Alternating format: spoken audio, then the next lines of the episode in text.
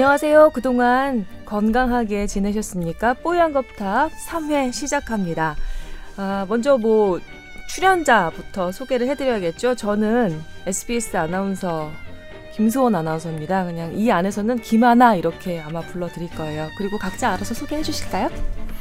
네, 저는 어, 보도국에서 정책사회부장을 맡고 있는 최원설입니다. 네, 최부장 이렇게 저희가 또 불러드릴게요. 네, 저는 SBS 보도국에서 의학 전문 기자 일을 하고 있는 조동찬이라고 합니다. 네, 그리고 하나 더 소개해 주셔야죠. 잘생긴 네. 의사 하시 아니, 그거 반응 별로 안 좋았어요. 뭐 반응 안 좋아요. 예. 아니, 첫 회에 그렇게 그, 어, 본인의 그 범상치 않은 외모에 대해서 열심히 아니, 그러니까 범상치 않은 외모 제가 좀 충분한 시간이 있었으면 설명을 드렸을 텐데 네. 저는 제가 내세울 수 있는 게 있는 것 중에 어떤 게 가장 그 좋은 거냐 생각하시는 거잖아요. 아니, 그 별게 없어. 나머지는 별게 없고 부모님이 오. 물려주신 그나마 네. 신체가 가장 낫다. 나을 때 받았던 나머지는 해주세요, 나머지는 제가 내세울 게 정말 없어서 근데 제가 곰곰이 생각을 해봤는데 의사 출신 8시 뉴스 앵커 이것도 괜찮을 것 같아요. 음. 조동찬 씨가 마스크도 괜찮고 오디오도 그렇죠. 괜찮고 해서 지금 신동웅 앵커 제가 입사 동기입니다. 동기긴 한데 조금 아. 좀 싫긴 할 텐데 신동웅 앵커 한뭐 3, 4년 더 하다가 조동찬 씨가 어, 그러면 어, 아나운서 그 팀으로 바통을 이어받아도 오디오 네. 특훈을 받고 하시는 것으로. 네, 농담이었습니다. 농담이었고요. 네. 네, 제 의사 면허가 있으신 그 우리 조 의사 이렇게 불러드릴 겁니다. 조동찬 기자 이렇게 세 사람이 함께 오늘 얘기를 나눠볼 텐데요. 자, 오늘 뽀얀 거탑 3회인데요. 어, 저희가 이름을 좀 이렇게 정해봤습니다. 어제가 어린이날이었잖아요. 오늘 이제 저희가 이제 목요일에 이게 업로드가 될 텐데 하루 늦은 어린이날 특집 방송 뽀얀 거탑 3회 이렇게 좀 정해봤습니다. 어, 어린이 나라의 보배잖아요. 그리고 저희 SBS 8시 뉴스에서도 지금 기획으로 아, 어린이 그 의료 현실에 대해서 좀 다루고 있고요. 한번 좀 짚어볼 만하다 싶어서 마련을 해봤는데 어떤 것 같아요, 아이디어? 네, 좋습니다. 본인이 좋습니다. 말씀하셨잖아요. 본인이 하자고 하셨잖아요. 그 어린이날을 계기로 음.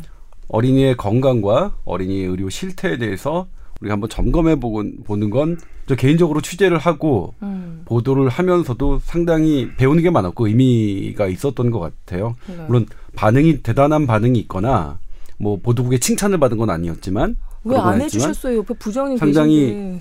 그 보람이 있었고 네. 좀 의미 있었다 이렇게 생각을 합니다. 이, 이 지점에서 한마디 해주셔야 될 것 같은데요. 어 지금 제가 막 우리 보도국에 아침에 여덟 시 반부터 편집 회의를 합니다. 편집 회의를 음. 하고 지금 막 끝나고 이 자리에 왔는데 에, 우리 보도 편집의 최고 책임자인 보도국장이 이번 어린이 의료 실태 기획실가 아주 우수했다. 단 시청률에 기여했는지는 잘 모르겠다. 뭐 이런 평가가 있었습니다. 네, 네. 예, 예. 여튼 거기 8시 뉴스 시청률에서 풀지 못한 한을 이 우리 팟캐스트 뽀얀 거탑에서 한번 풀어놔 보도록 하겠습니다. 네. 어, 먼저 그 어린이 관련 산업, 어린이 관련 의료 산업까지 포함해서 정말 그 뭐라 그래야 되죠? 그 황금 주머니잖아요. 네. 네. 돈도 많이 들어가고 관심도 많고. 근데 들여다 보니까 좀 문제가 있었다는 거잖아요. 요, 저희가 네. 가장 먼저 떠오르는 거는 요즘에 그, 어, 성장 클리닉 같은 거 되게 많더라고요. 네. 그래서 그거 어린이날 아마 선물로 저기 뭐 진료를 받게 했든지 아니면은 뭐 건강기능식품이 먹인 부모님들도 많으실걸요? 네, 키가 어린이의 키 우리나라에서 상당히 중요한 문제가 네. 관심이 많은 분야인 것 같아요. 제가 이제 보도국에 들어와서 이제 처음에 어린이 성장에 관한 그 아이템을 그 지시받았던 게 처음에 뭐냐면 음. 한 5년 전쯤입니다. 어린이 키 크는 그 운동기구, 그러니까 스트레칭을 하는 네. 그런 운동기구인데 그게 키 성장에 도움을 준다고 신문에 광고가 났고요. 음. 보도국의 어떤 부장께서 본인의 아들이 사달라고 해서 살려고 했더니 3개월이나 밀려 있는 거예요. 그렇게 인기였대요. 네, 그렇게 인기가 있어서 이거 진짜 맞는 건지 음. 모르겠다고 이제 편집회의에 말씀하셨는데 그래서 그 편집회의에서 바로 이제 그럼 조동찬한테 한번 확인해 봐라 음. 하고서 이제 저한테 지시가 떨어졌어요 취재 지시가 이제 우리 기자들은 그걸 이제 총이라고 하는데 총을 맞은 거죠. 그러니까 신문 기사를 봤어요. 신문 기사를 음. 봤는데 모 체육대학에서 네. 최대 교수님이 그 한 한 열 명 정도를 두 명으로 나눠서 다섯 명에게는 열명을 겨우 예. 다섯 명에게는 이 키 크는 성장 그 스트레칭 운동 기구를 하게 하고 예. 그다음에 다른 분한 다른 어린이들한테는 그렇게 하지 않고 네. 뭐한 달 정도 했나요? 한 달 정도 후- 이렇게 하게 한 다음에 성장 호르몬을 이제 피를 뽑아서 검사를 해 봤더니 예. 어, 더이 이 키 크는 성장 운동 기구를 한 아이들의 성장 호르몬 수치가 더 높았다. 어, 그래서 이제 그 참. 광고에는 모 대학, 모 대학도 사실은 되게 높은 대학이에요. 높은 뭐, 대학이라는 예. 게 뭐예요? 우리나라에서 가장 권위 있는 대학인 어, 거죠. 어, 어. 산에 있는 대학 뭐 이런 거죠. 예, 뭐 그렇죠. 음. 산에 있어서 좋은 대학들이 조금 높은 데 있긴 해요. 보면. 예, 저희 하- 근데 저희 한양대도 산에 있긴 하지만 제가 졸업한 음, 예, 높은 대학. 예, 높은 예, 그렇습니다. 근데 그 체대 교수님한테 전화를 드렸습니다. 어. 어, 모 신문 광고 보니까 교수님께서 이런 임상 시험을 하셨다는데 음. 그 임상 시험한 그 시험 결과 그런 그런 과정 저한테 보내주시죠. 그랬더니 그 교수님께서 바로 죄송합니다. 바로 그랬습니다. 죄송합니다. 저는 그 실험에 관여한 적 없고 그 업체 한테도 내 이름 쓰지 말라고 했는데 음. 그 업체가 내 이름 허락 없이 내 이름을 그렇게 쓴 거다 광고에. 어. 이제 그 진술을 확보하고 그 업체에 바로 달려갔죠. 뭐라 달- 그래요? 달려갔더니 이제 그 업체도 뭐 뭐 할 말이 없지 않습니까? 일단 그리고- 죄송합니다. 예, 죄송합니다. 하고서 본인들의 기계는 키 성장을 유도할 수 있는 가능성은 있다. 스트레칭 기계니까. 아이, 예. 줄넘기만 해도 키는 커요. 예. 근데 이제 저는 결과적으로 이때 이제 보도를 하진 않았어요. 아. 왜 그랬냐면 제가 그날 이 목도리를 거기 겨울이었는데 목도리를 놓고 왔어요. 거- 그, 그 회사에. 근데 그 사람들이 전화를 하더라고요. 그러더니 목도리 혹시 조 기자님 거 아니냐? 그래서 어, 제 거다. 착불로 택배로 좀 부- 붙여달라 했는데 붙여줬어요. 네. 근데 거기 그 안에 혹시 비타 500 같은 거 아니요. 있었나요? 초콜릿 세 개가 있더라고요. 아이, 아, 그, 쉽게 설득당하네. 이거 참그 초콜릿 세. 개가 일단 계기가 됐고, 그 다음에 네. 그 회사가 정말, 그러니까 중소기업이었어요. 중소기업이었고, 음. 이 회사를 정말 망하게 할 만큼 이 회사가 정말 잘못했던 것이냐라는 것에 좀 퀘스천 마크가 있어서, 음. 당시 부장이었던 뭐 선배와 상의를 했어요. 아, 이런 부분이 있고, 잘못은 있지만, 이게, 이런 거는 과장인 부분이 있지만, 이 회사가 어쨌든 운동기구 자체가 뭐 나쁜 운동기구는 아니고, 그 운동기구를 판매함에 있어서 약간 과장이 들어간 건 있는데, 음. 뭐좀 그렇다 그랬더니, 아, 그렇건 그렇다. 우리가 하기엔 너무 작은 그렇죠. 보도에 회사니까. 예. 판단이 들어가긴. 예. 음, 그래서 하진 않았고요. 그랬던 적이 있고, 음. 또 하나가 있어요. 예전에 키 크는 신발, 많이 광고에서, 저 TV 광고에서. 맞아요. 예, 기억나요. 이건 어떻게 시작됐냐면 세버란스의 발을 전공하시는 교수님께서 저한테 바로 전화를 하셨어요. 뭐라고요? 키 크는 신발. 내가 그러니까 뭐냐면 그 원리가 발에 신발에 전기 자극을 줘서 이 발목에 있는 성장판에 전기 자극을 주면 맞아요. 예, 음. 키를 크게 할 수 있다. 맞아요. 본 그것도 나름 뭐. 이런 이런 거 음. 하는데 자기가 발에 관한 한 예. 전 세계에서 가장 전문가라고 할 수 있는데 네. 이런 연구 결과 있지도 않고 이걸 봤더니 가능하지도 않다.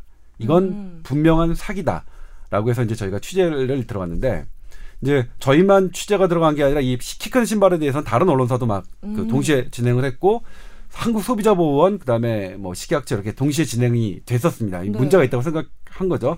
그래서 결국 이제 어 공식적으로 소비자원 그다음에 식약처 그 그걸 줌그 담당 부서인 그 관계 부서들이 여러 사람의 의견을 듣고 해당 광고는 과장 광고다라고 해서 이제 그 내려진 적이 있죠. 자 그러면 신발 뭐 별로 의미 없었어요. 그리고 키 크는 운동기구 별 의미 없었어요. 그러면 지금 성장 클리닉에서 이렇게 처방해 주는 약이나 주사 같은 것들은 실제로 아이 키를 크게 만들 수 있는 거예요? 네, 그건 이제 실제로 제가 예. 성장 호르몬입니다. 지금 성장 클리닉에서 음. 키 크는데 도움이 된다는 주사는 성장 호르몬입니다.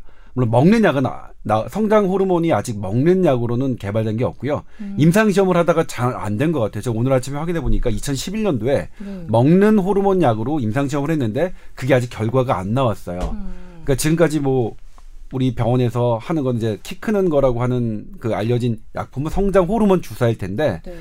실제로 성장 호르몬은 우리 키, 우리의 키를 크게 하는데 가장 큰 역할을 하는 호르몬인 거 맞습니다. 음. 그리고 키가 크지 않는 아이를 네. 저성장 아이라고 하는데 네. 저성장 아이로 진단된 그런 아이들에게 실제 대학병원에서 놓는 주사도 성장 호르몬입니다. 자, 예. 음, 성장 호르몬은 그러면 어떻게 만드는 거예요? 추출을 뭐 어디서 뭐 어디서 추출하는 건가 아니면 인위적으로 만들 수 있는 건가요?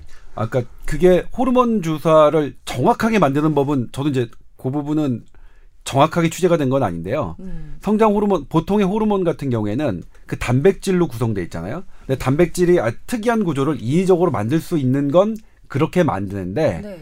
그렇지 않은 것 같은 경우에는 보통 동물을 많이 이용해요. 음. 동물에서 어떤 성분의 아. 호르몬을 정제, 그러니까 동물의 혈액에서 그 성장 호르몬 에 관련된 그러니까 호르몬은 단백질이거든요. 네. 그래서 성장 호르몬 단백질만 추출해서 주사로 만드는 음. 거죠.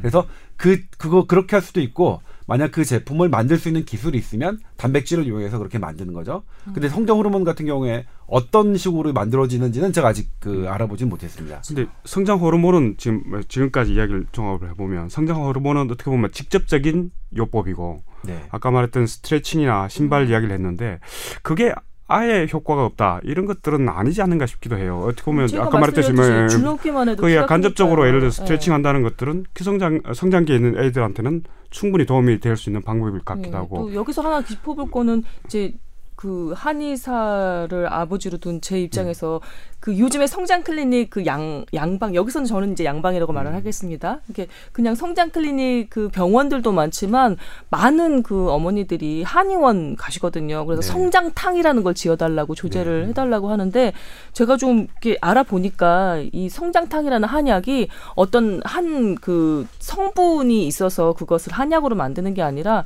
입맛이 없는 애들은 뭐 비위가 약 하니까 그것을 보호해주는 약을 지어주고 잠을 잘 못 자는 애는 좀 편안하게 해주는 그런 약을 지어주고 그다음에 뭐, 뭐 녹용이니 황기니 숙지황이니 이런 걸 좀 집어넣어서 그 아이가 키가 크는데 좀 저해하는 요소들을 좀 없애주는 그런 네. 한약을 지어준대요. 그러니까 성장 호르몬을 제대로 나올 수 있게 하, 그렇죠. 잠을 그러니까 충분히 자게 잠을 충분히 자게 하고 그다음에 입맛이 들게 하고 음. 그다음에 기침이 자주 나고 감기가 자주 이제 걸리는 애들 같은 경우는 폐를 좀 이렇게 편안하게 해주는 그런 약을 써서 그러니까 키를 크도록 이렇게 기반을 좀 닦아준다. 맞아 그런 네, 그런 이야기가 되는 성장, 성장 호르몬은 직접적으로 바로 네. 표적인 것들이고 그런 음. 것들은 간접적인 장애라든지 네. 여러 좀 균형을 깨진 것들을 균형을 맞춰준다든지 하는 음. 그런 요소들이겠죠. 네 맞습니다. 그러니까, 그러니까 성장 호르몬이 어 많이 분비되려면 음. 밤에 잘 자는 거 대단히 중요합니다. 그러니까 음. 어렸을 때 밤에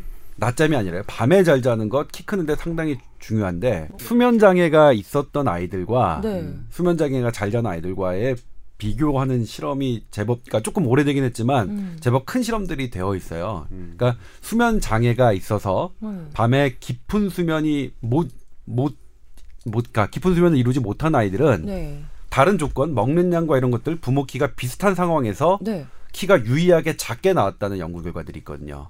잠이 중요하네요. 네. 그러니까 잠은 분명히 성장에 도움을 줍니다. 음. 그렇기 때문에 잠을 잘 자게 하는 그런 약들은 뭐 좋다고 할 수 있겠죠. 네. 근데 잠을 잘 자게 하는 약을 성장약이라고 할 수 있느냐?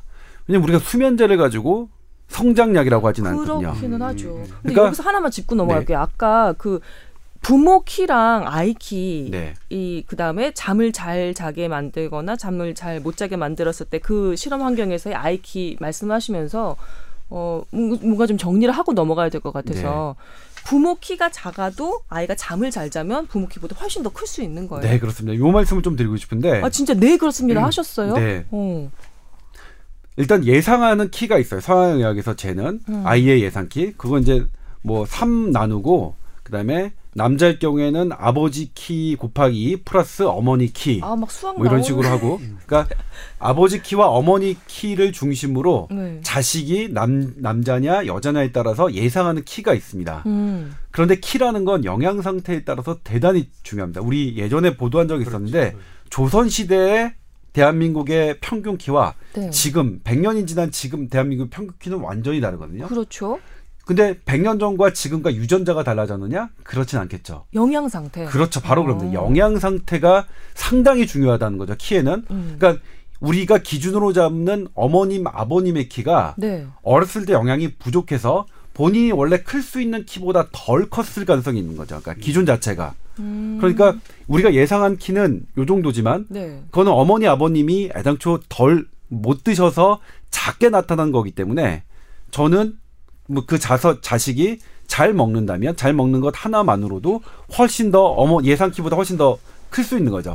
근데 똑같은 원리로 음. 우리 예상 키보다 부모 어머니가 엄마와 아빠가 컸어요. 네. 그런데 내가 여러 가지 이유로 영양 상태가 결핍됐거나 아니면 수면이 부족하거나 음. 아니면 운동에 도움을 주는 그런 운동들이 부족했거나 그런 키 크는 시기에 그렇다면 어머니 아버님이 물려받은 예상 키보다 더 적게 자랄 수 있는 거죠. 근데 지금 막 자라는 어린 아이들의 부모 세대는 영양 상태 충분했을 것 같은데요.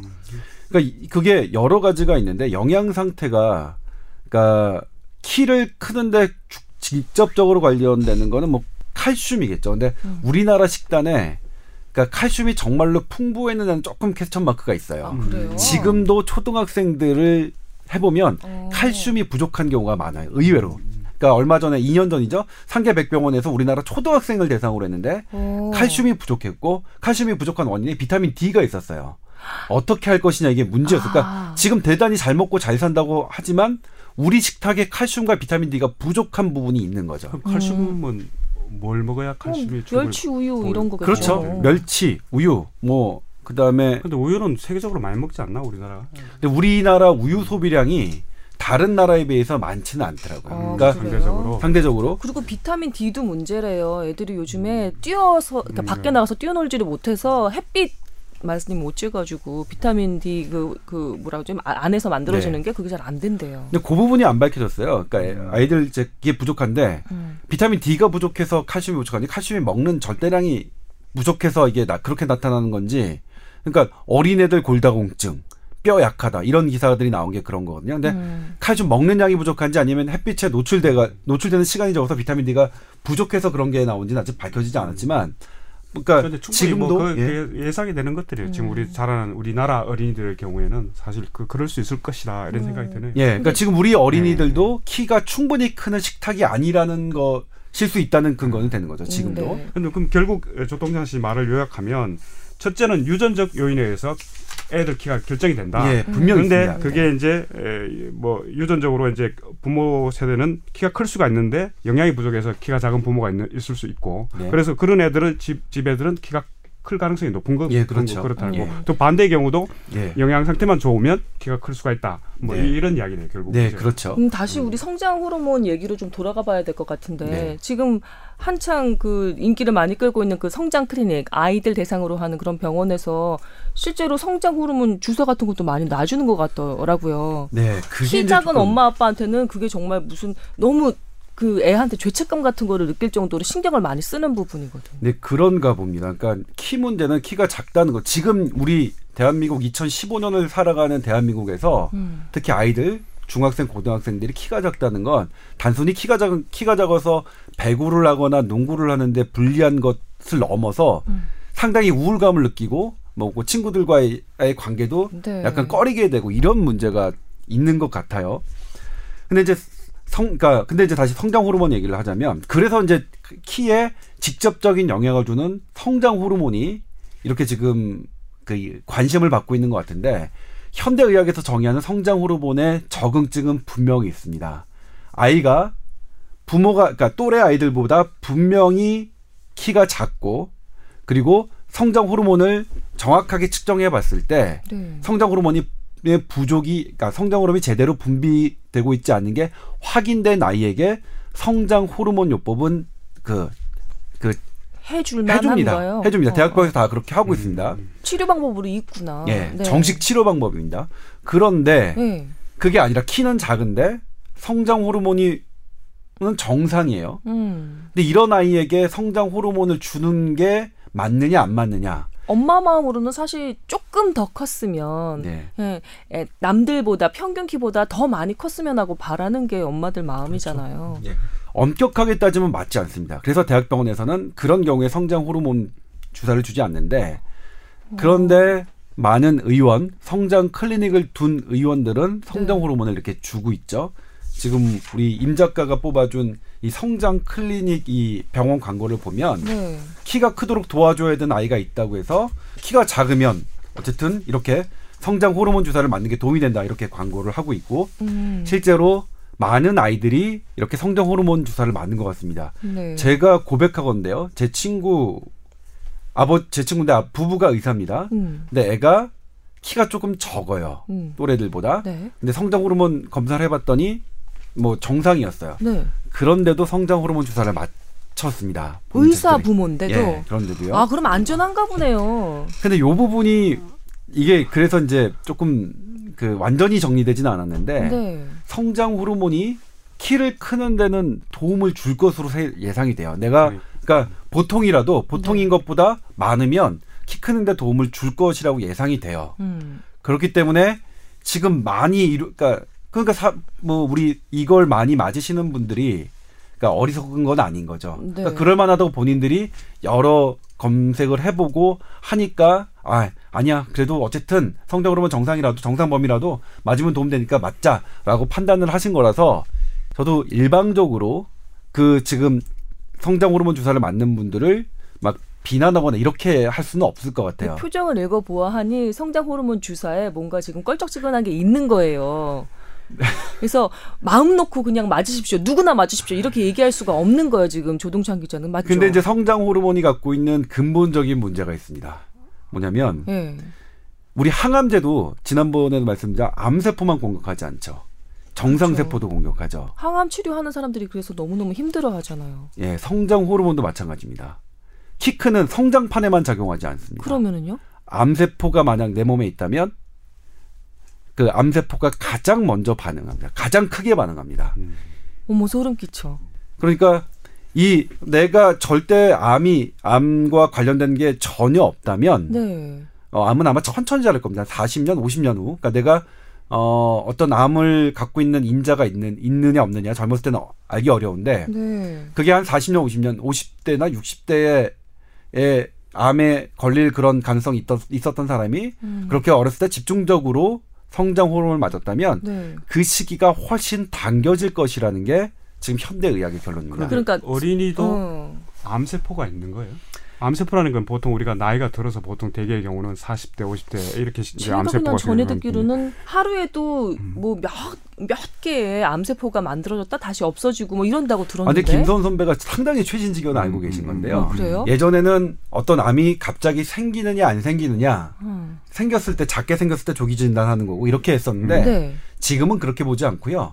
암세포는 늘내 음. 몸에 있고 태어날 때부터 되고, 예, 태어날 때부터 그게 어, 어. 균형을 잡고 있다. 음. 균형을 잡고 있어서 나타나지 않는 건데 그 밸런스가 깨졌을 때 우리가 암이, 암이 이 나타나는 거다. 갑자기 막 증식을 하기 시작하는 거예요. 그래서 사람들이 발견을 하는 거다. 네, 근데 이거보다 무서운 일이 없는데 음. 그러면 성장 호르몬에 노출됐던 어린이가 지금 당장은 암이 발병을 하지 않지만 나중에 수십 년 후에라도 훨씬 더 그 암이 발병하는데 영향을 줄 수 있다. 성장 호르몬 영향을 줄 수 있다. 지금 이 말씀을 하시는 네. 거잖아요. 예. 이거는 근데 문제는 거기 입증이 돼 있나요? 아니요. 입증이 그러니까 암을 입증하는 건 상당히 어렵습니다. 이를테면 음. 일본 방사 그 일본에 원폭 네, 있었고 네네네. 러시아에도 원자력 발전소가 네, 터졌잖아요. 체르노빌 사건. 그러니까 네. 지구상에서 가장 강력한 암 원인인 그 방사선만 하더라도 네. 이게 암에 어떤 영향을 정확하게 미쳤는지 알기 어렵습니다. 왜냐하면 암은 암에 암을 일으키는 영향을 주는 요소들이 너무 많아서 음. 요것만 딱 떼어놓고 요거 영향이 얼마나 되느냐를 계산하기가 현재는 불가능해요. 하지만 적어도 상관관계만 그 관찰이 된다고 하더라도 조심은 해야 되는 거잖아요. 아, 그렇죠. 근데 뭐냐면 그렇게 성장 호르몬 주사가 암의 발병률, 아니 위암이나 뭐 갑상선암이나 음. 유방암의 위험률을 얼마나 높였느냐, 몇 퍼센트 높였느냐 음. 이 부분은 안 나와 있는데 근데 성장 호르몬이 암세포가 성장 호르몬을 이용해서 커나가는 메커니즘은 잘 밝혀져 있거든요. 음. 그건 밝혀져 있어요. 아니 그러면 예를 들면 키가 큰 애들은 상대적으로 성장 호르몬이 많이 나오는 거 아니에요? 네. 그러면 걔 자연적으로 말 이게 인위적으로 성장 호르몬 주사를 맞지 않고 인, 네. 자연적으로도 그러면 음. 키가 큰 사람은 성장 호르몬이 많이 나오니까 암세포도 크게 나타날 수 있다. 네, 이런 논리가 방금 방금 제, 제가 말씀드리려다 말았던 게 아, 이게 어, 역시 이제 아, 보도국 정책사회부장을 하시는 아무나 하는 게, 아니야. 그렇지, 그렇지. 실제로 이 관련 논문이 나왔죠. 서울대학교하고 네. 국립암센터에서 네. 키가 큰 사람이 암 발생 위험 높다라는 연구 결과를 발표했죠. 음. 발표했습니다. 우와. 통계적으로. 우와. 그때 제가 취재를 했는데 취재는 키가 되게 커 보이세요. 갑자기 되게 멋있어 보이세요, 부장님. 취재에 응하지는 않으셨습니다. 그분들이 통계적으로만 아. 밝혔고, 아. 근데 그 메커니즘을 설명하지 않아서 옅은 상관관계는 네. 있다. 키 상관관계가 있다고 네. 했는데 뭐냐면 이제 그 그게 왜냐면 아까 말씀드렸지만 그 성장 호르몬 키 큰 사람의이라도 음. 그 성장 호르몬이 밸런스를 깼다는 게 입증이 돼야 사실 그 연구가 되는데 어, 그분들은 음. 그 밸런스를 깼다는 연구 결과를 그러니까 입증을 하지 못하셨어요 그 논문에 음. 그래서 되게 많이 비판을 했는데 왜 그렇게 당 본인들이 음. 서울대학교 음. 뭐 대단히 좋은 대학교 아, 음. 인정합니다 국립암센터 우리나라 최고의 암센터라는 거 인정합니다만 그래서 그 메커니즘을 밝히지 않고 단순히 키가 큰 사람들이 그러니까 통계적으로 이제 분석을 해서 음, 키큰 사람들이 암 위험 높다라고 음, 음, 말씀하시는 건 좀 너무하지 않느냐라고 이제 했는데 결국 그 인터뷰는 안 하시고 하지만 그 논문이 나왔기 때문에 그 논문을 근거로 기사화는 됐어요. 음. 그러니까 그렇기 때문에 그럼 성장 호르몬과 관련돼서 이런 이런 연구까지 나오고 있는 상황이라는 거죠. 예. 이, 이 마당에 그러면 이 논란은 있는 상황이네요. 논란은 예. 있는 상황인데도 뭐 여러 그 성장 클리닉에서는 아이한테 이렇게 어머니들한테 되게 겁을 주거든요. 지금 맞지 않으면 아이 155에 그치십니다. 네, 맞아요. 치료하셔야 됩니다. 이런 네. 식으로 이렇게 푸시를 하거든요. 그렇죠. 사람이라는 게 사실 우리가 홈쇼핑을 보더라도 막 뭐 매진 임박했습니다. 음. 그렇게 시간이 어떤 제한을 두면 우리 사람 마음이 초조해지잖아요. 네. 그러니까 그거 맞거든요. 이 성장판이 완전 닫혀버리면 엄마 머릿속에 우리 애가 155여서 엉엉 울고 있는 게 막 그려진다고요. 그러면 어떻게 성장 호르몬 좋다고 하면 맞추는 거죠. 예, 그렇기 때문에 이게 사실 그러니까 부모 입장에서는 어쩔 수 없이 이제 또 더 선택할 수밖에 없는 그런 심리적인 압박을 받는 건데 네. 분명히 그래요. 그러니까 어떤 일정 시간이 지나면 성장판이 음. 다, 닫히는 제2성장기, 그러니까 사춘기가 지난 이후에는 성장 호르몬이 더 이상 작용을 하지 않습니다. 그러니까.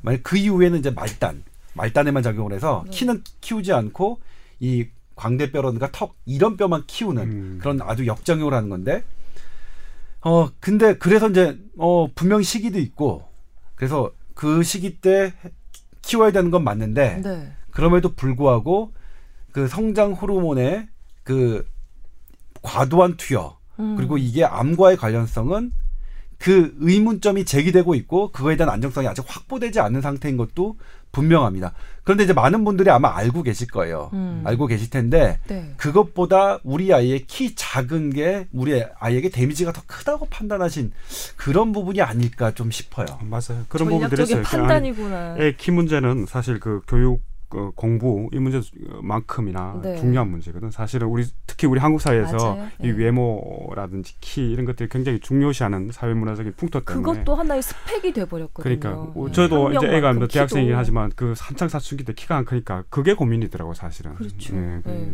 그렇게 해서 절박해진 사람들이 이렇게 성, 그 성장 클리닉에 가는 거죠. 보시면서 어떠셨어요? 이렇게 시, 저기 취재를 하시면서 좀. 어, 그러니까 키 크는 신발을 사시는 분들은 그렇죠. 그러니까 어떠냐면 이, 이 신발이 우리 아이의 키를 반드시 키워줄 거라고 생각하지는 않으셨더라고요. 음. 믿져야 본전이다. 어쨌든 조금이라도 도움이 되면 된다라고 하시는 것 같은데 성장 클리닉 그 의사들은 이런 논란이 있다는 것을 부모한테 인지를 시키고 그럼에도 불구하고 선택하시겠습니까? 라고 묻고 있나요, 요즘에? 아, 글쎄요. 저도 그 직접 다니지는 않아서 모르겠는데, 암 이야기를 하시는 분들은 암 가능성이 있지만 사실상 그 확 입증된 게 없다라고 말씀을 하시는 것 같아요. 음. 근데 그것 또한 사실인데, 어디다 방점을 두느냐에 따라서 좀 받아들이는 부분, 받아들이시는 분들이 좀 다를 수 있잖아요. 음. 암 가능성은 있다. 하지만 입증된 게 없다라고 얘기하는 것과 입증된 건 없지만 분명히 가능성이 있다. 라고 하는 건 조금 다르니까 음. 아마 전자 쪽으로 설명을 하셔서 이렇게 주사를 권유하시는 것 같습니다. 근데 음. 의사 부부가 자기 자식에게 뭐 성장 호르몬을 맞히, 맞힌다는 거. 그러니까요. 음. 그래서 저는 그걸 맞으시는 분들에게 아 정말 어리석 나쁜 일을 하십니다라고 이렇게 일방적으로 비난을 못 하겠더라고요. 그러니까 사회적 분위기 아까 말했듯이 그게 더 크다고 보는 거예요. 지금 네. 부작용보다 그런 네. 우려보다도 그런 우려에 대해서 잘 알고 있긴 하지만 음. 애가 커서 키가 작아서 느끼는 콤플렉스, 네. 그리고 사회 활동의 제약 이런 것들이 이제 우리 사회적으로 뭐 이게 부정적인 것들이 있는 거 아니에요, 그죠? 네. 그런 그런 것들이 있으니까 뭐, 뭐 그런 선택을 할 수밖에 없는 상황이기도 하겠죠. 그러니까 요즘 확실히 보면 돈은 아이한테 많이 들어가고 어, 그, 그런 것 같아요. 음. 음 이게 소아과들도 많지만 성장 클리닉, 비염 클리닉 이런 식으로 어떻게 특화해가지고 아이들한테 많이 이렇게 좀 병원들이 생기는 것 같더라고요. 그리고 예. 또 한번 질문 하나. 예. 어린애에게 성장 호르몬을 맞추면 암 발생률이 높아진다는데 나이 든 사람들이 그러면 성장 호르몬 맞추면 키는 크지 않고 암만 아까 거인증 걸린다고 그랬잖아요. 말단 비대증 같은 거 걸린다고 아, 근데, 그랬잖아요. 근데 성장 호르몬 성장 호르몬 주사를 맞을 필요가 없겠지. 예. 물론 뭐 나 같은 사람이 기능이냐면 예. 성장하는 기능만 있는 게 아니라 예. 남자들은 대부분 알 거예요. 한 20대 좀 넘으면 갑자기 살이 찐다. 똑같이 먹었는데 음. 그게 성장 호르몬과 깊숙한 관련이 있습니다. 한 26세, 28세 정도의 성, 남자의 성장 호르몬 음. 확 줄어드는데 네. 성장 호르몬은 이 지방 분해 역할도 합니다. 지방을 음. 분해해서 에너지로 하는 음. 역할도 하거든요. 오, 이게 다이어트 효과가 있네요. 네. 근데 조금, 이제 조금 위험해지기 시작하는 것 같은데 분명하게 있지만 다이어트 네. 목적으로 성장 호르몬은 그 쓰이지는 쓰이지 않아요. 왜냐하면 어. 말씀드렸듯이 그 암발생 가능성이 있고 말단의 뼈를 그 크게 합니다. 그 음. 턱 이렇게 더 크게 하고 소위 말하는 음. 이른바 거인증 예, 거인증이 거죠? 바로 뇌하수체 종양으로 뇌하수체 종양이 성장 호르몬을 계속 분비하는 질병이 거인증입니다. 아. 음. 그러니까 일부러 내가 거인증의 상태가 될 이유는 없는 없겠죠. 거죠. 네. 물론 살이 그러니까 지방 분해가 조금 더 잘 된다 하더라도요. 그렇죠. 어리, 어리석은 일이지. 네. 네. 그러면 또 하나 질문. 이게 성장 호르몬은 어쨌든 간에 이제 자연적인 것들을 인위적인 것으로 거스르는 거 아니에요, 그죠? 네. 그러니까 이제 조금 같은 문제, 같은 맥락은 아닌데 나이 드신 분들이 이제 좀 젊게 젊게 살기 위해서 줄기세포 이런 네. 처방들을 받으시잖아요. 네. 그럼 이거는 자연적인 것에 이제 인위적인 것들 흐름을 바꿔놓으려고 그러신 거잖아요. 네. 여기도 비슷한 부작용이 있을 수 있는 거 아니에요? 네, 줄기세포도 항상 따라다니는 게 그래서 그러니까 몸을 새롭게 하는 건 항상 암 발생 위험이 존재합니다. 그래서 줄기세포도 아. 계속 그 그런 논란이 그 따랐죠. 처음 그러니까 2000 작년 재작년에 그 노벨 의학상을 받았던 일본의 그 신야 교수도 줄기세포죠. 음. 만능 줄기세포를 했는데 그분이 2008년도에 했던 만능 줄기세포는 테라토마라는 암을 만들어서 오. 어. 완전히 접었어야 됐어요. 음. 그래서 그분이 이제 아, 실제로 했던 거는 예, 있구나. 예. 새롭게 했던 음. 거는 테라토마, 그러니까 암을 발생시키는 거를 제거하고 만능 세포를 이렇게 이런 세운 게 그게 이제 노벨 의학상을 받은 거거든요. 음. 그래서 항상 새롭게 무언가를 하는 것에는 그런 암 발생 그런 가능성의 위험성이 있는 거죠. 음. 배아 줄기 세포도 마찬가지입니다. 음. 네, 물론 줄기 세포마다 뭐 성체, 그러니까 조금 종류가 좀 있는데 암 발생 가능성이 좀 낮은 그렇게 논의되는 것도 있고 큰 것도 있고 이렇게 좀 다르긴 합니다만 항상 새롭게 무언가를 하는 것에는 그런 위험성이 좀 따릅니다. 좋네요. 암이라는 게 그렇잖아요. 암세포가 어떤 거냐면 그 거기에 너무 많은 자극이 주어져서 그러니까 폐암 폐암을 예, 를 들자면 음. 담배를 계속 많이 피우면 기관지가 계속 상하잖아요. 네. 상하고 낫고 상하고 낫고 상하고 낫고 하다 보니까 여기에 가장 센 놈, 가장 센 세포가 나오는 게 이제 암세포인 거죠. 자, 뽀얀 거탑 3회 하루 늦은 어린이날 특집 방송 듣고 계십니다.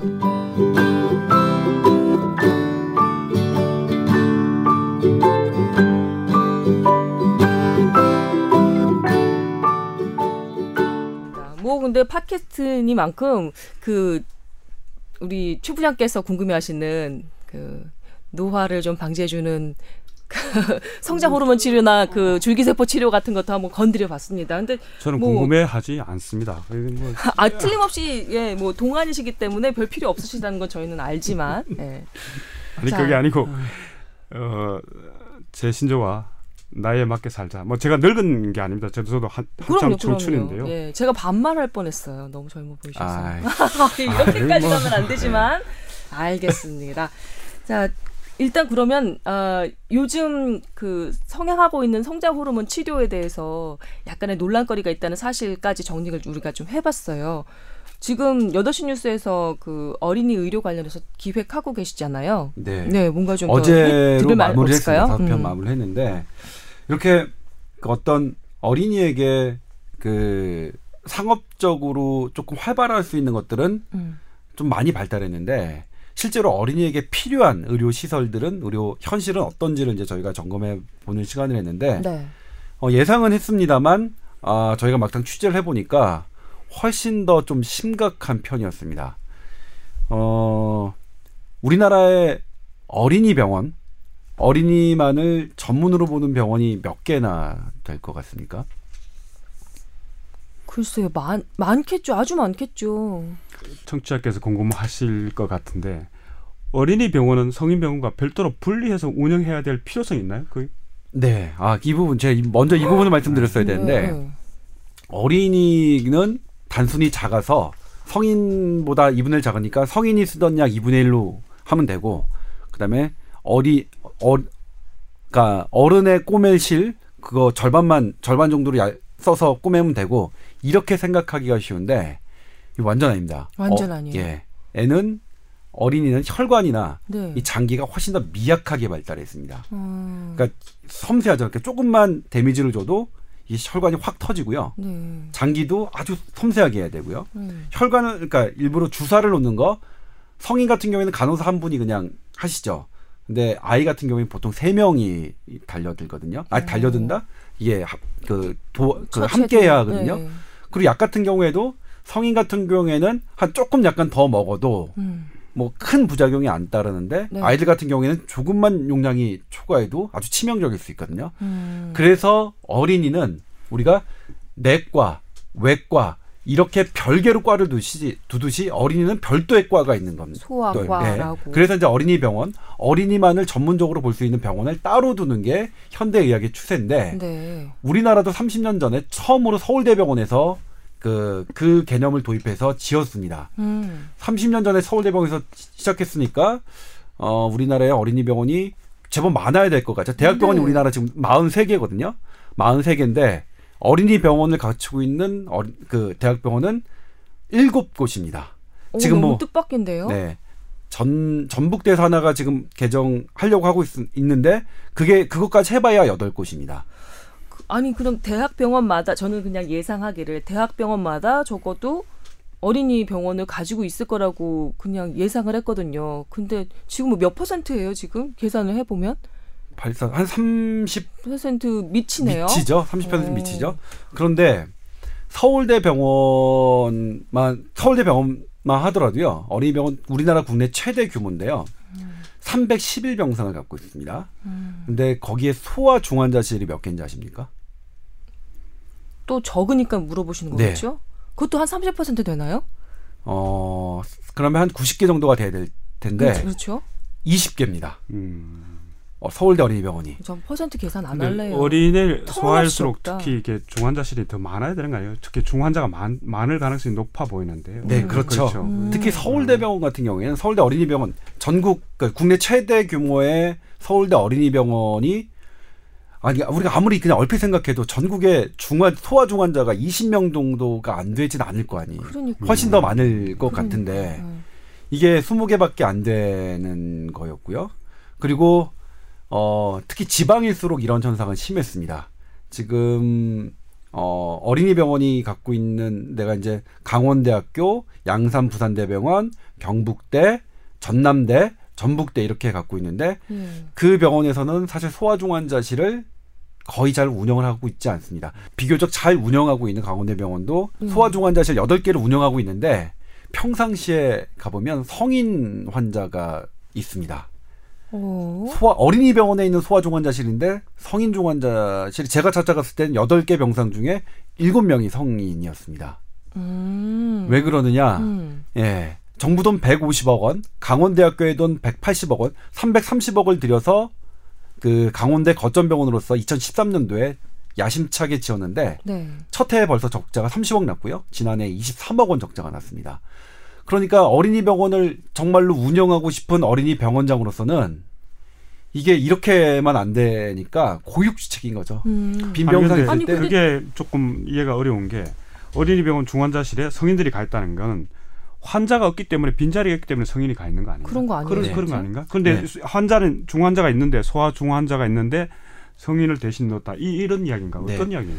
그러니까 뭐냐면 그러니까 강원도에서 강원대병원이 소아중환자실 8개를 그 마련한 건 최소한 8개는 있어야 된다고 생각을 했습니다. 음. 사실 강원도가 20만 명 정도인데 그 아이들은 정확히 몇 명인지 파악되지는 않습니다만 한 그래도 20만 명에 살고 있는 그 동네에서 지역에서 여덟 개 정도는 있어야 되겠다고 생각했는데 막상 열어나 보니까 아직 시기가 충분히 알려지지 않아서인지 그런 탓도 있겠지만 서울로 많이 가시더라는 거예요. 음. 아이 아이가 크게 아프면 가운데가 춘천에 있죠, 그죠? 네. 춘천에 있으니까.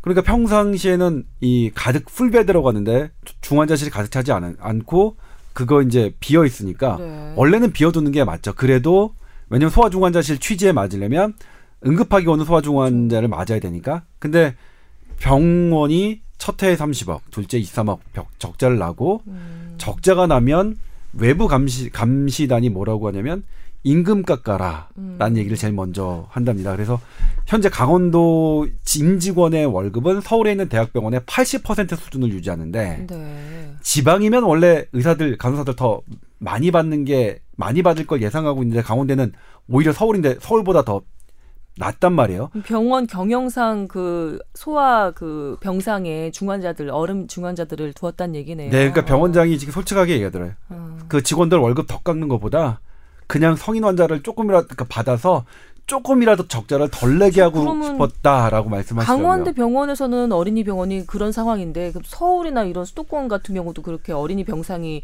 텅텅 비어 있어요? 아니요. 서울은 텅텅 비어 있지는 않습니다. 그러니까 서울대병원 20 20개 있는 거 거의 가득 차는데 네.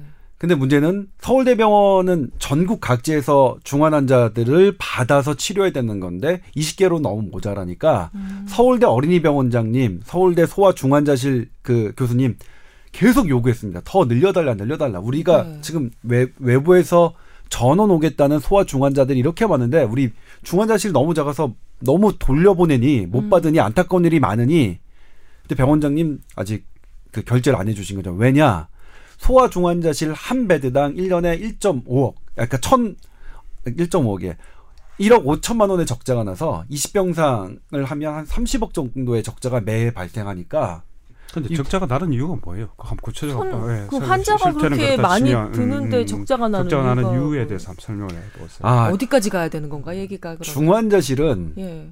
사실은 소아중환자실뿐만 아니라 성인중환자실도 적자입니다. 어. 요거 나중에 우리가 5월 제가 말씀드렸지만 5월 중순 이후 정도에 성인중환자실 문제도 한번 다뤄볼 계획을 갖고 있어요. 네. 부장이 아직 허락을 하진 않으셨지만. 근데 소아는 더 적자가 나요.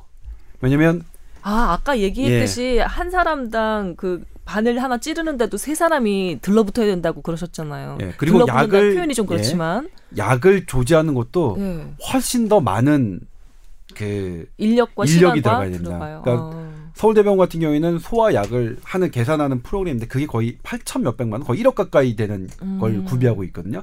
근데 서울대병원이 그걸 구비했고 약을 짓는데도 훨씬 더 많은 사람을 쓰고 네. 주사를 놓는데도 많이 쓰고 그리고 해당 의사도 훨씬 더 자주 가봐야 되거든요. 네. 그런데 전혀 그런 것들이 그 반영돼 있지 않습니다.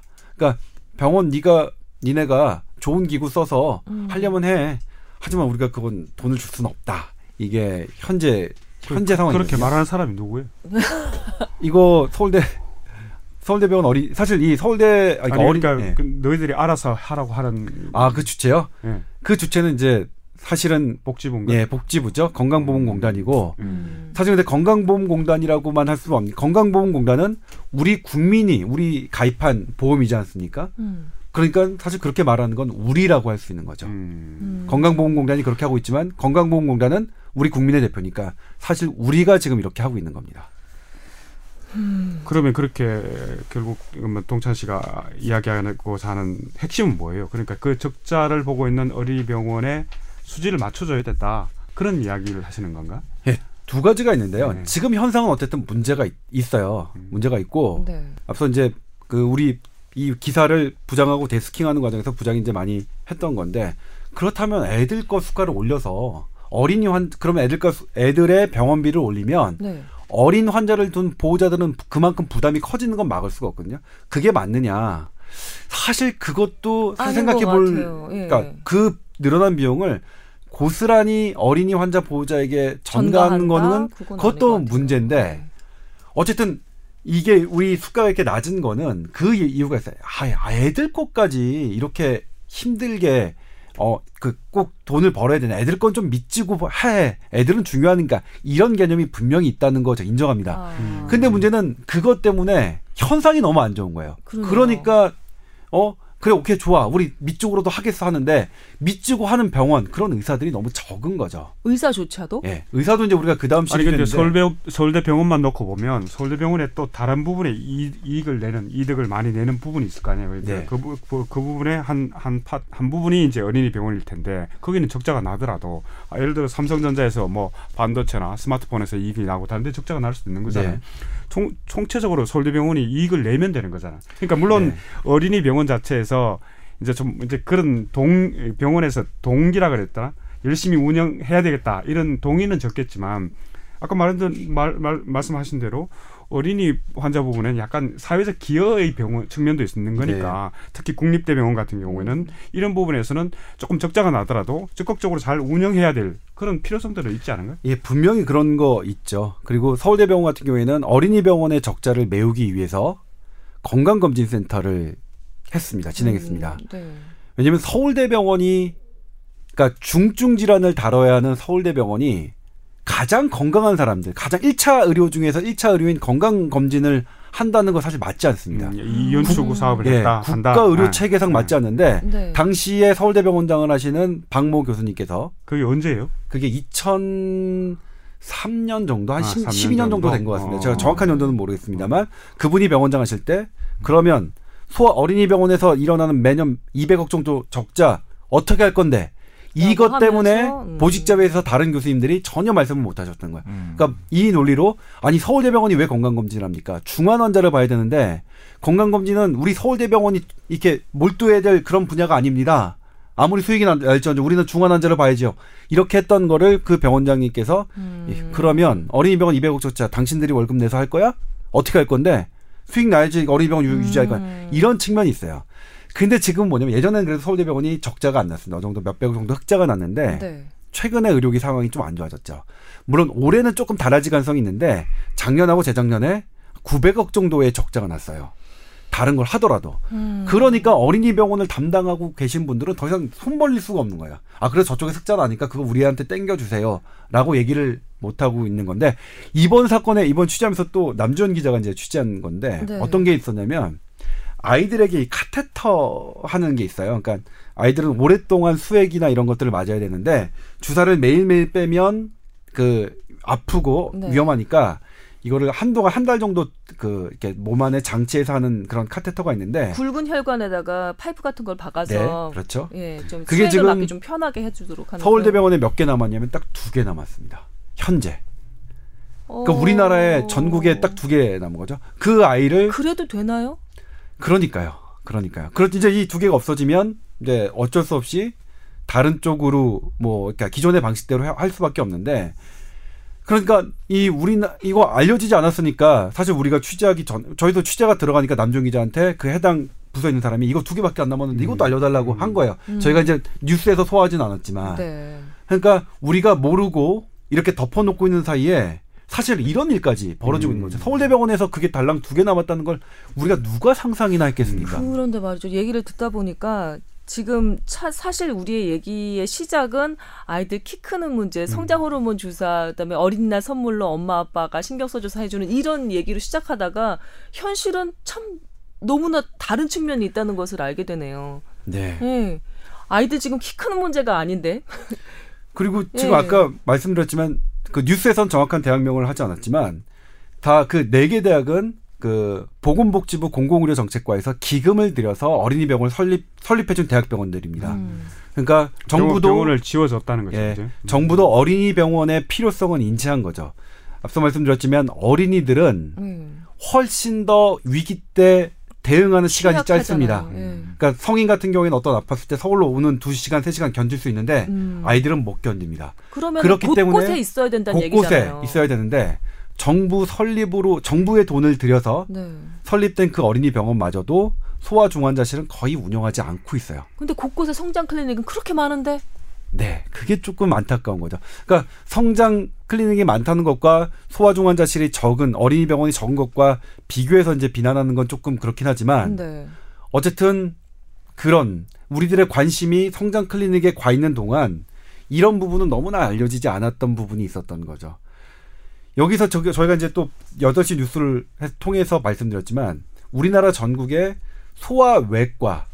소아만을 전문적으로 하시는 외과 선생님이 서른 분밖에 안 계세요.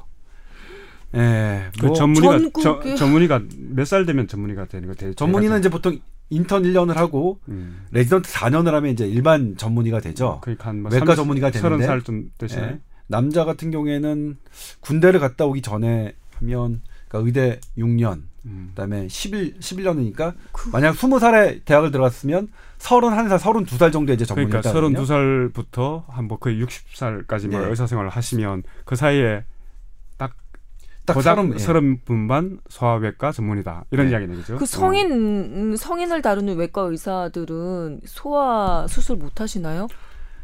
예전에는 하셨어요. 그러니까 그 전에는 그러니까 한 20년 30년 전만 해도 그렇게 했었는데 네. 그때는 어 그 더 옛날에는 신경외과 의사나 외과 의사나 구분이 안 됐습니다. 머리 수술하시는 분이 뭐 배도 수술하시고 뭐 다리 부러진 것도 하시고 음. 옛날에는 그랬는데 발전하면서 좀 더 세분화된 겁니다. 지금은 그런 그 갈래가 갈라져서 예. 어린이 외과 수술은 소아 전문 외과 의가 해야 되는 거잖아요. 네. 근데 그게 지금 전문의가 전국에 딱 서른 명 있다는 네, 얘기잖아요. 네, 30명입니다. 만약의 경우 아이들이 3, 30명 이상이 지금 수술을 받아야 돼. 그러면 어떻게 되는 거예요? 그러니까 그럴 경우 사실 문제죠. 저희가 유명한 사건이 있었죠. 경북대병원에 장중첩증 환자 거부 사건이 있었죠. 2010년도인가요? 그때 대구에서 다섯 살 낸 여자 아이가 음. 장, 그러니까 배가 아파서 경북대 학교 응급실에 갔습니다. 근데 그때 당시 이제 저기였어요.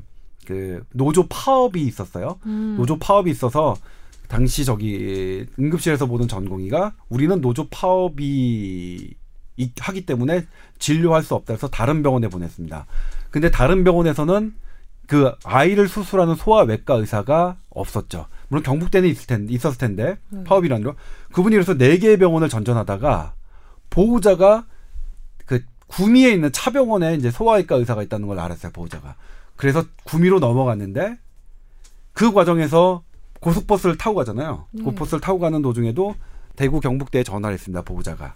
아니 나 지금 차병원에 있다고 해서 가고 있는데 정말로 우리 애 다섯 살밖에 안 되네. 경북대에서 수술해 주면 안 되냐 했는데 그 전화를 받은 의료진은 아유 왜 그러세요? 구미 가서 하세요. 했는데 구미 가서 잘 됐으면 좋겠는데 그분이 그 아이가 구미에서 술을 받다가 죽었어요. 음. 그러니까 지연이 사망의 원인이었는지 어땠는지는 명확하게 밝혀지지 음. 않았는데 그것 때문에 장 중첩중 환자 돌려 막 돌려 돌리는 음. 이런 행태가 사실 그 저기 있었고 이거를 처음에 이제 대구 지역에서 되게 문제를 삼았어요. 문제 삼아서 이제 막 하고 있는데 여론화가 안 되다가 조선일보에서 김철중 의학 전문기자가 이제 그거를 썼어요. 썼더니 이제 의사계에서 난리가 났었죠. 의사를 노, 욕하는 의학 전문 기자. 음. 쟤는 의사 사회에서 제명해라라는 것들이 이제 횡행하게 했었고 저도 그래서 어쩔 수 없이 이제 김철중 선배한테 전화를 해서 내가 이거를 받겠다. 받아 소속 기사를 쓸 테니 자료 달라 했더니 그분이 이제 보호자가 썼던 구, 절절한 그 음. 그 편지를 받은 게 있는 걸 저한테 넘겨줬어요. 그래서 편지 내용을 확인하고 그리고 이제 이 아 이런 문제가 있었구나. 그리고 경북대에 추가 취재를 하려고 했는데 경북대는 추가 취재를 아예 거부했어요. 음. 안 하겠다고 하더라고요. 아, 되게 이상했어요, 저 지금. 음. 그래서 이제 저희가 후속 기사를 제가 취재 파일로 썼는데 그게 계기가 돼서 그 보건복지부 당, 당시 응급의료과장이 저에게 전화를 하, 하더라고요. 그런 사실을 취재 파일로 썼던 사실에 대해서 그거를 자기한테도 달라. 그래서 제가 그때 받았던 걸 줬어요. 그리고 결국 응급 그 경북대에 실사가 나갔죠. 그 실사고 나가서 어 경북대가 어떤 제재를 받았냐면 권역 응급 의료 센터였는데 한 1년에 한 100억 정도 정부의 지원을 받는 그 권역 응급 의료 센터에서 그걸 제외 시키는 그 벌을 받았죠. 근데 지원이 당, 없어진 예, 거예요. 당시에 이제 문제가 그랬죠. 그 파업이란 이유로. 근데 노조는 경북대 노조는 바로 했어요. 우리가 파업이라도 응급 수술이나 그 하는 인력은 그대로 유지, 유지했기 때문에 경북대 병원에서 노조 파업을 이유로 삼는 건 말이 안 된다고 했었고 또 하나가 그럼 근데 노조 파업에서 거부했잖아요. 주체가 누구예요? 거부한 사람은 레지던트였습니다. 전공이었습니다. 아. 어, 그 의사였죠. 개인 의견으로 안 받은 거예요, 그러면? 음. 근데 그때는 어, 여러 가지가 문제 있었는데 왜냐면 대구에서 경북대에서 경북대에서 바로 받았어야 돼. 그러니까 어쨌든 그 밖에 있는 음. 소아외과 선생님 콜에서 라도 받았어야 받으셨 돼요. 받았어야 됐죠. 그리고 또 하나가 문제가 대구 지방에 경북대가 이렇게 하니까 대구 지방에는 소아외과 선생님이 안 계신 거야. 예. 그러니까 음. 소아외과 의사들이 많고 또 곳곳에 소아 전문 병원들이 네. 있었다면은 벌어지지 않을 일이었던 네, 거잖아요. 그랬죠. 지금 그때보다 상황이 더 좀 전혀 좋아... 나아지지 않았다는 거죠. 그게 언제예요? 그게 2000... 2010년인데요. 5년이 음, 지났지만 네. 지금 상황이 전혀 좋아지지 네. 않았다. 그러면 앞으로 어떻게 되는 거예요? 지금 결국은 저 병원이 적자를 보고 있고 의사들도 뭐 그런저런 이유에서 안 가는 거겠죠, 그죠? 소아외과를 네. 선택하지 않는 건데 그러면 앞으로 어떻게 해야 되는 거예요? 아 지금 그래도 다행스러운 건 소아 어린이 병원을 하시는 분들이나 소아외과를 하시는 이런 분들이 큰 돈을 벌겠다고 하는 생각은 없으세요. 음. 그건 정말 다행스러운데 근데 계속 병원이 적자니까 더 시설을 늘려달라고 하는데 부족하니까 음. 병원 측에서 시설을 늘려주지 않고 있는 거거든요. 그리고 정부 돈을 지어서 주어진 병원도 애당초 설립했을 때보다 규모를 줄여나가고 있고 음. 이건 분명히 우리 어린이들에게 피해를 주는 거잖아요. 그러니까 어떻게든 어쨌든 애당초 취지 어린이들은 좀 더 조금이라도 좀 더 싸게 받아야 된다는 취지는 좋았을지 몰라도 이 현상이 나쁘게 나타나니 음. 이 부분에 대한 교정이 있어야 되는데 음. 두 가지로 생각해 제가 이제 느꼈던 거는 그러면 외국은 어떻게 하느냐. 근데 일본 같은 경우에는 정부의 지원이 엄청납니다. 음, 우리나라 정부 지원이 예. 많다. 그러니까 정부 지원이라는 건 사실은 정부의 돈이라는 건 국민의 돈이거든요. 국민의 돈인 거지. 우리가 돈을 많이 내더라. 일본 같은 경우에는. 음. 그래서 일본의 사례는 그 우리가 기사하는데 못 냈어요. 음. 그리고 이제 미국 같은 경우를 들여다 보니까 미국 같은 경우에는 엄청난 기부금이 들어오더라고요. 음. 어린이 병원에. 음. 두쪽 다가 어쨌든 간에 부모나 그 어린이 가족들에게 부담을 많이 지우는 건 아니네요. 그죠? 네, 그렇죠. 그런 그렇죠. 거죠. 그러니까 사, 음. 사회 차원에서 이그 네. 어린이 의료에 대해서 관심을 가지고 또 그만큼의 지원이 이루어지고 있어서 돌아가고 있었던 거고 음. 우리는 진짜 절박한 상황, 아주 기본적으로 그 좀 케어를 해줘야 할 부분에 대해서는 이렇게 뭐외종 어린이 그 소아외과 의사가 서른 명밖에 안 될 정도로 돈이 사실 안 되니까 그쪽으로 네. 사람이 안 몰렸던 네. 걸거 아니에요. 그리고 그 소아 병원도 이렇게 모자랄 정도로 되어 있는 한편 조금 아쉽긴 하지만 한편으로는 기형적으로 이렇게 어린이 보약이라든지 성장 네. 클리닉이든지 그런 거는 우후죽순 있는 게 약간 뭔가 좀 서글픈 상황인 거네요. 네, 그렇죠. 저도 이거 취재를 하면서 아, 좀 어, 제가 이 땅에 대한민국의 성인으로서 사는 게 약간 조금 부끄러운. 이제는 음. 저도 이제 더 이상 어른이 아니라고 할 수가 없는 나이가 됐는데 어른으로서 오래됐죠, 그렇지. 뭐야 이제예요. 좀 말이 이상하네. 그러니까 어른으로서 이게 다른 사람이 아 이게 뭐 어, 우리 어른, 선배들의 책임이다. 동찬 씨는 확실히 어른이에요. 음. 네. 어, 선배들의 책임이다라고 얘기하기에는 그러니까요. 할 수만 없나. 아, 나의 나의 책임이기도 하구나. 내가 들여다 보지 못했구나. 라는 생각 때문에 조금 부끄럽기도 했어요. 음. 근데 처음에 동, 아까 동찬 씨가 처음 시작할 때 서울대병원이 30년 전에 지어졌다. 네. 서울대 어린이병원이 30년 네. 전에 지어졌다는 30년 전이면 곰곰이 생각해 보니까 80년대 초반 아니에요. 네. 중반쯤 네. 되는데 군사 정권 시절이에요. 네. 그죠? 그 시절에 어쨌든 뭐 국가에서 지원을 해서 병원이 지어졌는데 지금 민주화가 되고 더 잘 살게 됐는데 그러니까. 어린이병원 실태는 오히려 형편이 없단 말이에요. 네. 네. 이건 뭐 어떻게 봐야 되는 거예요? 아니 그 그그 그 시절만 해도 예, 그 시절에 뭐 대통령이 누구신지는 잘 알겠지만 전두환 대통령이었죠. 예, 그참뭐 우리 제가 그때 대학을 다닌 사람으로 뭐 인생에 큰 영향을 미치기도 하고 간접적으로 뭐 그렇긴 음. 하지만 어린이 병원을 이 생겼어요. 근데 지금 이 시기에 우리가 잘 산다고 외치는 이 시기에 이 어린이 의료라는 게 이렇게 방치되고 외면돼야 되는가? 참 음?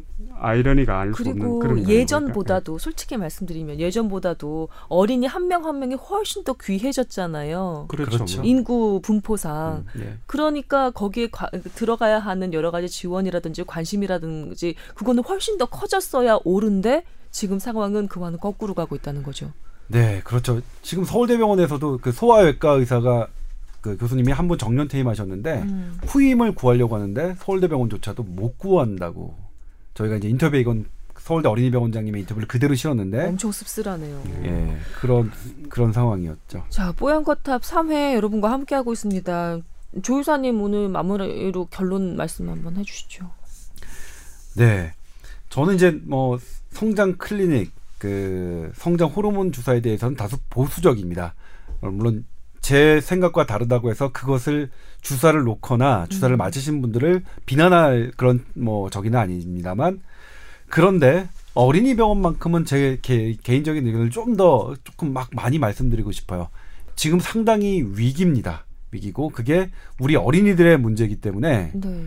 좀더 우리가 관심을 좀 가져야겠다. 어쨌든 이 현상 자체는 그분들 모든 분들이 다 얘기해요. 그러니까 서울대병원 적자 그 다 저희한테 내놨잖아요. 사실 세브란스 병원은 부끄럽다고 적자폭 공개 안 했어요. 그러니까 어떤 병원에 어. 적자폭을 구, 한다는 거 사실상 그 병원으로 되게 깔, 그 쉽지 않은 까다로운 건데 음. 아 됐다 이판 그러니까 서울대병원 같은 경우에도 이판 사판이다 여기서 우리가 더 망가질 게 뭐가 있냐 됐어 다 까 이렇게 어린이 병원장이 하셔서 병상당 적자 여기 적자 그다음에 그 수 의료진 수 음. 이런 것까지 다 그 공개하신 거거든요 그 정도로 우리가 지금 열악한 상황이니만큼 조금 더 어, 이런 부분에 대한 사회적인 어떤 관심이 있, 었으면 좋겠다는 것 좀 말씀드리고 싶습니다.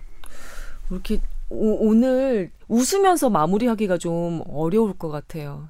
책임감도 많이 느껴지고 절박하게 필요한 것이 먼저 좀 분배가 돌아가야 되는데라는 생각도 해보면서 오늘 얘기 여기까지 해야 될 것 같습니다. 끝으로 뭐 박 부장님, 최 부장님, 어. 충격을 너무 많이 어. 받으신가요? 어. 우리 어린이 병원 실태 이야기를 듣고 충격을 많이 받으셨는데 끝으로 부장님 한마디 뭐 덧붙이실 그, 거 있으세요? 뭐 결론적으로 저 생각은 그렇습니다. 진짜 병원에 그 선의에 맡겨주기는 지금 우리 어린이 의료 환경이 너무 열악하다, 음. 심각하다. 음. 열악한 것도 아니고 이게 심각하다. 아주 심각하다. 어. 그래서 국가든지 우리 전체 사회적 관심이라든지 좀 집중적으로 기울일 필요가 있겠다 이런 생각을 했습니다. 솔직히 이렇게 돌아가고 있다는 것 자체가 이상한 것 같아요. 자 오늘 얘기 여기까지 하겠습니다. 여러분 감사합니다. 건강하시고요. 다음 주에 뵐게요. 네 고맙습니다. 감사합니다.